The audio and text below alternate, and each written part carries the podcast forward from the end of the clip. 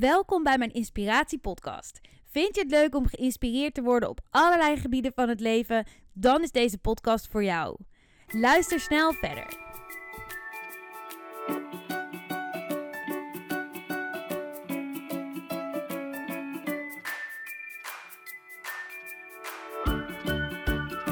Leuk dat je weer luistert naar deze aflevering. In deze aflevering wil ik het met je hebben over je innerlijke criticus.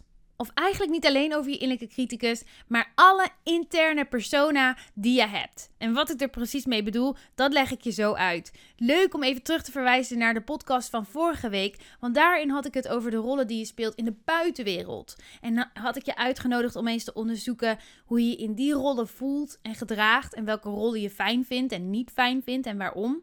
Maar deze podcast gaat puur en alleen over jezelf. Over de rollen die je als het ware van binnen hebt en de verschillende kanten van jezelf die je kunt aanspreken, maar ook die soms misschien naar boven komen als je dat niet wilt. Nou, let's get right to it. Wat bedoel ik precies met die innerlijke persona? Ik heb niet de bedoeling om schizofreen te klinken of zo. Maar waar ik op doel is. Ik denk dat iedereen dit wel herkent. Je hebt altijd een kant van jezelf die vind je heel leuk. Die is bijvoorbeeld heel energiek en heel uh, levendig. En die wil van alles. Maar ik denk dat iedereen ook wel herkent dat je een kant in jezelf hebt die misschien wat bleh is. Of misschien wel wat vermoeid of dingen niet wil. En dan is er ook nog die stem die je misschien wel kent. Nu klink ik helemaal schizofreen. Dat is echt die bedoeling, niet waar ik heen ga. Maar die stem die zegt: Nou, ga je daar nou alweer aan beginnen? Dat gaat je toch nooit lukken? Of de stem die zegt van, ja hoor, daar gaat ze weer. Gaat ze weer hardlopen. Denkt ze dit keer dat ze het vol gaat houden. Nou, die stem, die kent denk ik iedereen wel in een bepaalde variant. Hartstikke vervelend en, en kan je ontzettend ontmoedigen.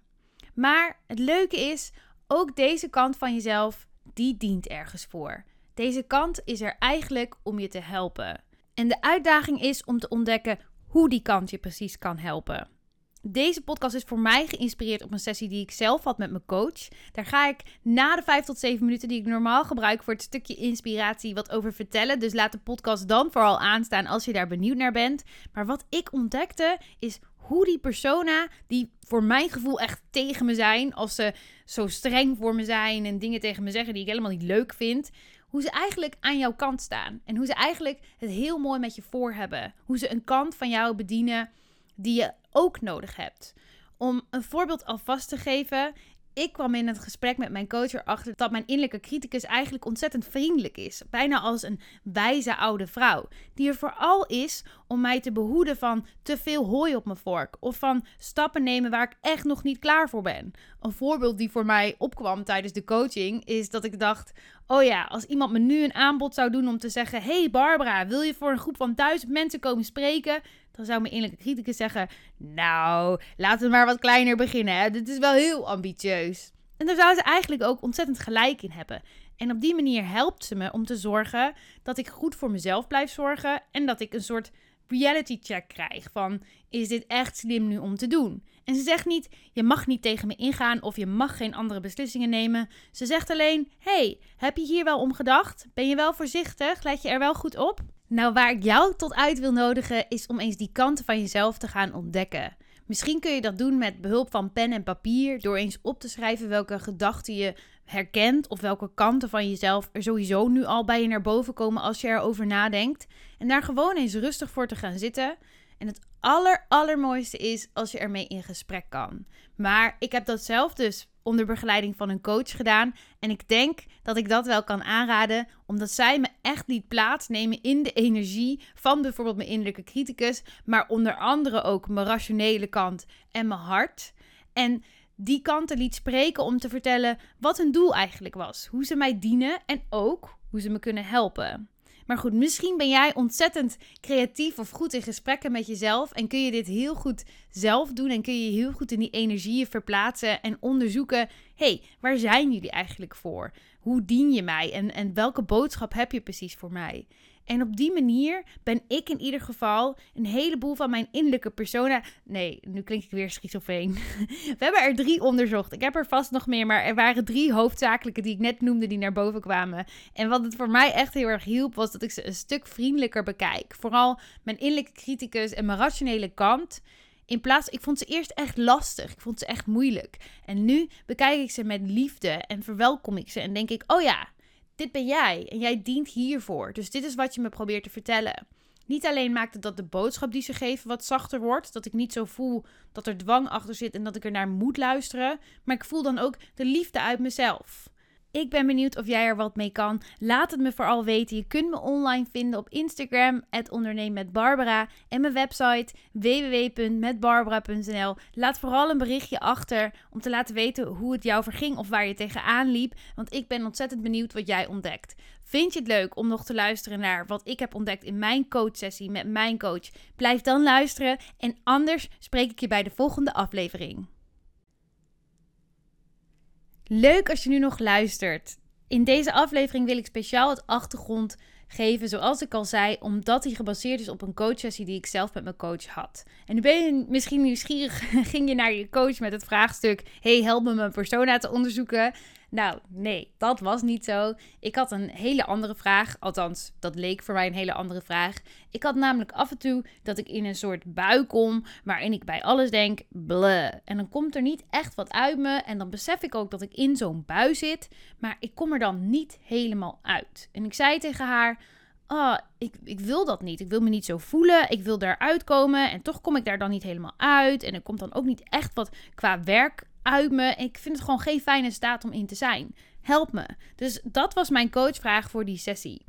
En toen opperde zij, naar een mooi voorgesprek natuurlijk, zoals een, goede coach doet, opperde ze: laten we eens gaan kijken naar, naar jouw innerlijke persona. Naar de persona die er binnen in jouw leven en, en wat ze willen vertellen en waar ze voor dienen. Nou, en dat hebben we gedaan in die sessie. Ik dacht heel erg dat mijn innerlijke criticus een verschrikkelijke persoon was en de aanstichter van alle ellende in mij, om het maar even overdreven te zeggen. Ik dacht dat het heel erg de stemmetjes waren van, nou, je kunt het niet en het is niet goed genoeg en nou doe je het weer zo. En dat het mij heel erg in die staat van bleu zijn bracht. Maar toen zij me dus uitnodigde om in die energie van die innerlijke criticus te stappen, ik heb er net eigenlijk al wat over verteld, toen gebeurde er iets wat voor mij heel verrassend was. Ze voelde namelijk heel warm en heel liefdevol. Ze liet mij dan, mijn coach liet mij echt zitten en echt mijn ogen dicht doen en echt even voelen dat ik naar die staat kon gaan waar, waar ik me dan zo in voel.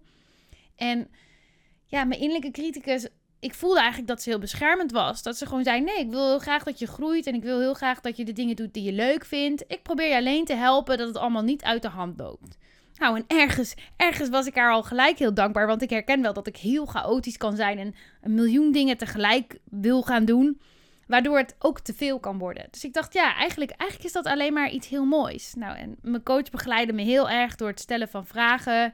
Door aan te geven van, goh, wil je nog iets vragen aan je innerlijke criticus? Wil je haar bijvoorbeeld vragen hoe ze je kan helpen? Of wat je de volgende keer kan doen als je het even niet weet?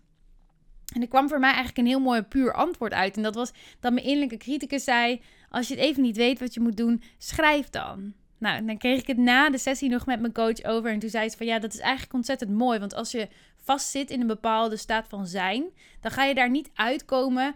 Ja, niet 1, 2, 3 door te zeggen: Oké, nu ga ik het anders doen. Want het is een soort zijn waar je dan in zit. Dus er is iets anders voor nodig om je daaruit te krijgen. En zij zei: In die zin is schrijven echt wat anders gaan doen. En echt een soort van je zijn verleggen. En dus is het ook een hele logische stap en manier om je naar een andere toestand te brengen. En bovendien dacht ik van wat ik er persoonlijk heel mooi aan vind, is dat het een moment biedt voor reflectie. Als je gaat schrijven en ik, ik dan ook echt in mijn hoofd van als ik er weer in kom, dan ga ik gewoon schrijven waar ik mee zit. En hopelijk geeft me dat gewoon ontzettend veel helderheid. Dat de issues dan gestructureerd op papier komen. En dat in plaats van dat het gesprek zich in mijn hoofd plaats laat vinden, dat het op papier plaatsvindt, waardoor ik kan zien wat er gebeurt en de oplossing dus ook vind. Maar er was toch iets anders wonderbaarlijks in de coachsessie. Want het bleek dus helemaal niet dat mijn innerlijke criticus de aanstichter was. De aanstichter, dat bleek mijn rationele ik te zijn. En mijn rationele ik, die klinkt als een hele strenge vrouw. Beetje hard en beetje kil. Die zegt echt zo: Oké, we gaan nu dit, dit en dit doen. We gaan het op deze en deze manier doen. Je hebt er zo lang voor. Dan moet het echt af zijn. Anders dan doe je er te lang over. Daarna moeten we hier nog mee bezig. Maar dat zien we dan wel weer hoe we dat gaan doen. We gaan nu aan de gang. En niet zeuren, huppatee. Dus echt een beetje zo'n schop onder mijn kont. En wat mijn coach terecht opmerkte was, die kant van mezelf, die spreekt ook met heel veel zelfvertrouwen en die is heel communicatief vaardig en ook heel strategisch en pakt dingen aan. Alleen, ik vond haar heel ergelijk. Haar hele houding. Ik zei letterlijk tegen mijn coach: Ah, godverdamme, als dit een persoon was, dan zou ik niet met die persoon af willen spreken. Ja, dan hoor je denk ik de ironie al. Ik ben die persoon. Dus ik heb het in zekere zin gewoon over mezelf. Er is een stuk van mezelf dat ik dan gewoon helemaal niet zo leuk en helemaal niet zo aardig en lief vind. En waarvan ik echt denk: ah, donder op. Nou, dat was dus echt ontzettend interessant. Maar als je goed luistert naar de eigenschappen die ik net toekende aan mijn rationele ik, is er eigenlijk niet zoveel mis met mijn rationele ik. Het zijn hele mooie vaardigheden die mijn rationele ik laat zien, zoals communicatief vaardig zijn en strategisch kunnen aanpakken. Het echte conflict ontstond met mijn andere persona en dat was mijn hart. Ik wil heel erg graag leven vanuit mijn hart. Ik doe daar ontzettend mijn best voor, maar ik zou echt graag nog meer leven vanuit mijn hart. En voor mij kwamen we achter, ontstaat het conflict op het moment dat mijn rationele ik en mijn hart ik in conflict komen over wat we gaan doen. Soms is er de waan van de dag en dan moet je allerlei bepaalde taken aftikken. En dan zijn er ook nog van die taken die al een poosje liggen en die had je eigenlijk ook al moeten doen. En dan komt mijn rationele ik en die neemt het over en die zegt: Oké, we gaan dit, dit en dit en dit doen. Maar mijn hart ik, die staat voor alle vreugde en blijdschap. Dat is de persoon in mij die om zeven uur s ochtends naast haar bed springt en zegt: Oké, de dag is begonnen, wat gaan we doen? En ja, die persoon die werd een soort van, voelt zich onderdrukt door het rationele. En op het moment dat ik te sterk in conflict kom tussen doen wat mijn rationele verstand me vertelt dat ik moet doen en wat mijn hart eigenlijk van zegt, dit is wat ik wil doen, dit is waar ik mee bezig wil. Op die momenten kom ik in die soort limbo toestand. Die toestand dat er niks meer uit mij komt. Want mijn hart zegt, nou, maar ik wil dit doen, ik wil dat andere helemaal niet doen. En Barbara zelf, die wil graag haar hart volgen. Dus mijn voorkeur gaat uit naar mijn hart. Maar de, de, ja, de pool van mijn rationele ik is zo sterk dat ik eigenlijk niet voel dat ik het mag negeren. Ik voel eigenlijk niet dat ik mag zeggen, nou, ik ga gewoon doen waar ik zin in heb. Ja, en daar ontstaat dan dus het conflict. En uh, mijn coach vroeg me heel wijs, nou, wat zou je willen? Ik zei, ja, ik wil eigenlijk meer vanuit mijn hart leven. En ik geloof ook dat mijn hart soms dingen weet die ik zelf nog niet weet. Een voorbeeld voor mij was hiervan dat ik samen met mijn partner een bedrijf heb in waarin we beleggingstrainingen geven. Hij zei een poos geleden van, toen opperde iemand dat ze wel affiliate voor ons wilde doen. En toen zei ik van, nou, we zijn er nog niet klaar voor. Ik voel niet dat we daar klaar voor zijn. Dat, dat het zover is en dat het daar tijd voor is. Maar ik kon dat eigenlijk rationeel niet onderbouwen. Nu had mijn partner op dat moment ook zoiets van: Nou ja, oké, als zij het niet wil uitvoeren en ze zit nog niet zitten, dan laten we het voor nu rusten. En toen kwam er een later moment en toen zei hij het weer. En toen zei hij het al een beetje zo van: Ja, dan gaat ze weer zeggen dat ze dat niet wil. Maar toen voelde ik van binnen: Ja, nee, nu zijn we er wel klaar voor. Nu kan het wel. En terugkijkend vind ik het ook heel logisch. Snap ik heel goed waarom we er de eerste keer nog niet klaar voor waren. En ben ik het daar ook mee eens. Alleen omdat we toen nog op dat tijdsmoment stonden, kon ik toen nog niet overzien dat ik op een later tijdsmoment zou voelen dat we er wel klaar voor waren. Ik kon alleen maar zeggen: nee, we zijn er nu nog niet klaar voor. En ik geloof dat luisteren naar je hart of je intuïtie of hoe je het ook wil noemen, heel veel van dat soort momenten kan brengen. Alleen je kunt het dan nog niet overzien, dus je kunt rationeel nog niet onderbouwen waarom je iets dan wel of niet wilt gaan doen. En ik wil dus graag meer uit mijn hart leven. En zij vroeg van, ja, hoe ga je dat dan doen? Ja, eh, daar had ik eigenlijk nog niet zo goed antwoord op. En toen zei ze, nou, dit is mooi huiswerk, dit is je, je opdracht. Ga hier maar eens onderzoek naar doen, naar wat dat voor jou dan is en hoe je nog meer naar je hart gaat luisteren.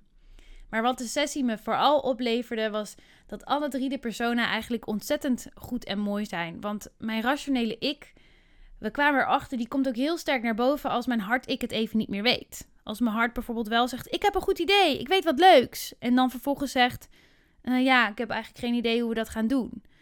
Of als er zo'n taak is die echt gewoon even moet gebeuren, dan springt mijn rationele ik ervoor en die zegt: Oké, nou, het is nu even niet anders. Hard, niet zeuren. Ik pak dit wel op. Ga maar even aan de kant. Let's do this. En ze werken dus eigenlijk heel mooi samen. En het feit dat ik nu zicht erop heb wie wanneer aan het woord is, maakt dat ik ze nog beter kan samen laten werken. Ik kan ze als het ware samenvoegen en inzetten, zodat ze, zodat ze hun beste kant voor mij laten zien. En ja, dat het mij optimaal dient. Nou klinkt het allemaal wel zweverig, omdat het allemaal bij mij hoort natuurlijk. Maar gewoon het feit dat ik al die kanten nu met liefde kan ervaren en zelf meer grip heb over welke kant ik aan wil spreken, dat heeft me zo erg geholpen. En er waren nog een aantal andere bijzonderheden die voor mijn coaching aan vooraf gingen, wat ik graag met je deel, omdat het voor mij um, ja, een soort van tekenen zijn. Ik was namelijk een cursus aan het volgen op maandag. En op die maandag zat in die cursus uh, iemand en die het ging over doelen stellen. En diegene die vertelde dat ze in een boekje had opgeschreven haar beste versie en haar slechtste versie. En ik schreef mee op mijn notitieblokje en ik schreef het wel op. Maar ik dacht van binnen, ja, nou ja, ik zou dit eigenlijk wel een keer moeten doen. Maar ik heb er eigenlijk niet zo'n zin in. En uh, denk dus dat ik het niet ga doen. En um, toen kwamen we dus in de coachsessie. En toen zei mijn coach ineens, nou, laten we maar eens naar die kanten gaan kijken en hoe je je dan voelt. En toen dacht ik, oh, verrek, dit is nu een dag later en nu gaan we er dus alsnog mee bezig. Blijkbaar is dit waar ik toch mee bezig moet, ook al wou ik dat niet. Dat deed me dan weer denken aan iets wat mijn yoga-lerares had gezegd, want die zei namelijk daar waar je de meeste weerstand voelt, de oefening die je het allervervelendst vindt en waar je het allermeest tegenop ziet, dat is eigenlijk de oefening voor jou. Dat is de oefening die goed voor je is en die je juist het meest zou moeten doen. oké. Ehm, en daarnaast gebeurde er nog wat, want in die, in die cursus de dag ervoor, de dag voor mijn coaching, noemde iemand het, boek Ik ken of Ik en mijn ikken. normaal ben ik gek op boekentips. En dan schrijf ik dat gelijk op en dan ga ik dat googlen. En dan wil ik weten wat voor boek dat is. En dan ga ik op onderzoek uit of dat boek ook wat voor mij is. En dit keer dacht ik, nee, nee, hier heb ik zo geen zin in het onderwerp. Dit, uh, dit laat ik schieten.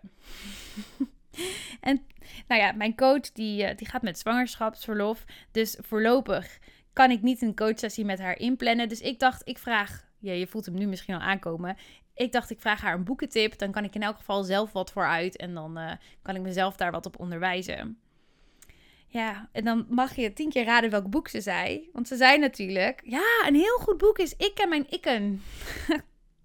ik dacht, oké, nou dit is wel duidelijk Barbara. Hier moet je mee aan de slag. En uh, hier ligt gewoon je werk voor nu.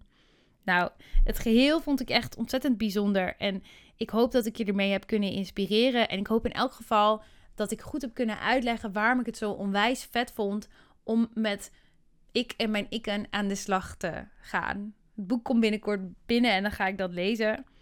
Um, ik, ik denk persoonlijk, ik ben gek op persoonlijke ontwikkeling. Ik weet niet of ik het alleen had gekund. Dus als je echt denkt van, nou hier zit voor mij volgens mij echt serieus werk, dan zou ik misschien wel op zoek gaan naar begeleiding. Want ik denk niet dat ik het zonder mijn coach zo goed en zo effectief had kunnen doen. Ik ben haar daar echt heel dankbaar voor. Ik hoop dat je wat aan deze aflevering hebt gehad en dat je er iets moois uithaalt.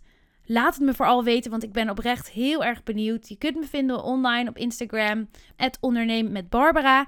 Of je kunt op mijn website een berichtje achterlaten of mailen. Je vindt me op www.metbarbara.nl. Ik spreek je graag de volgende keer. Doei doei!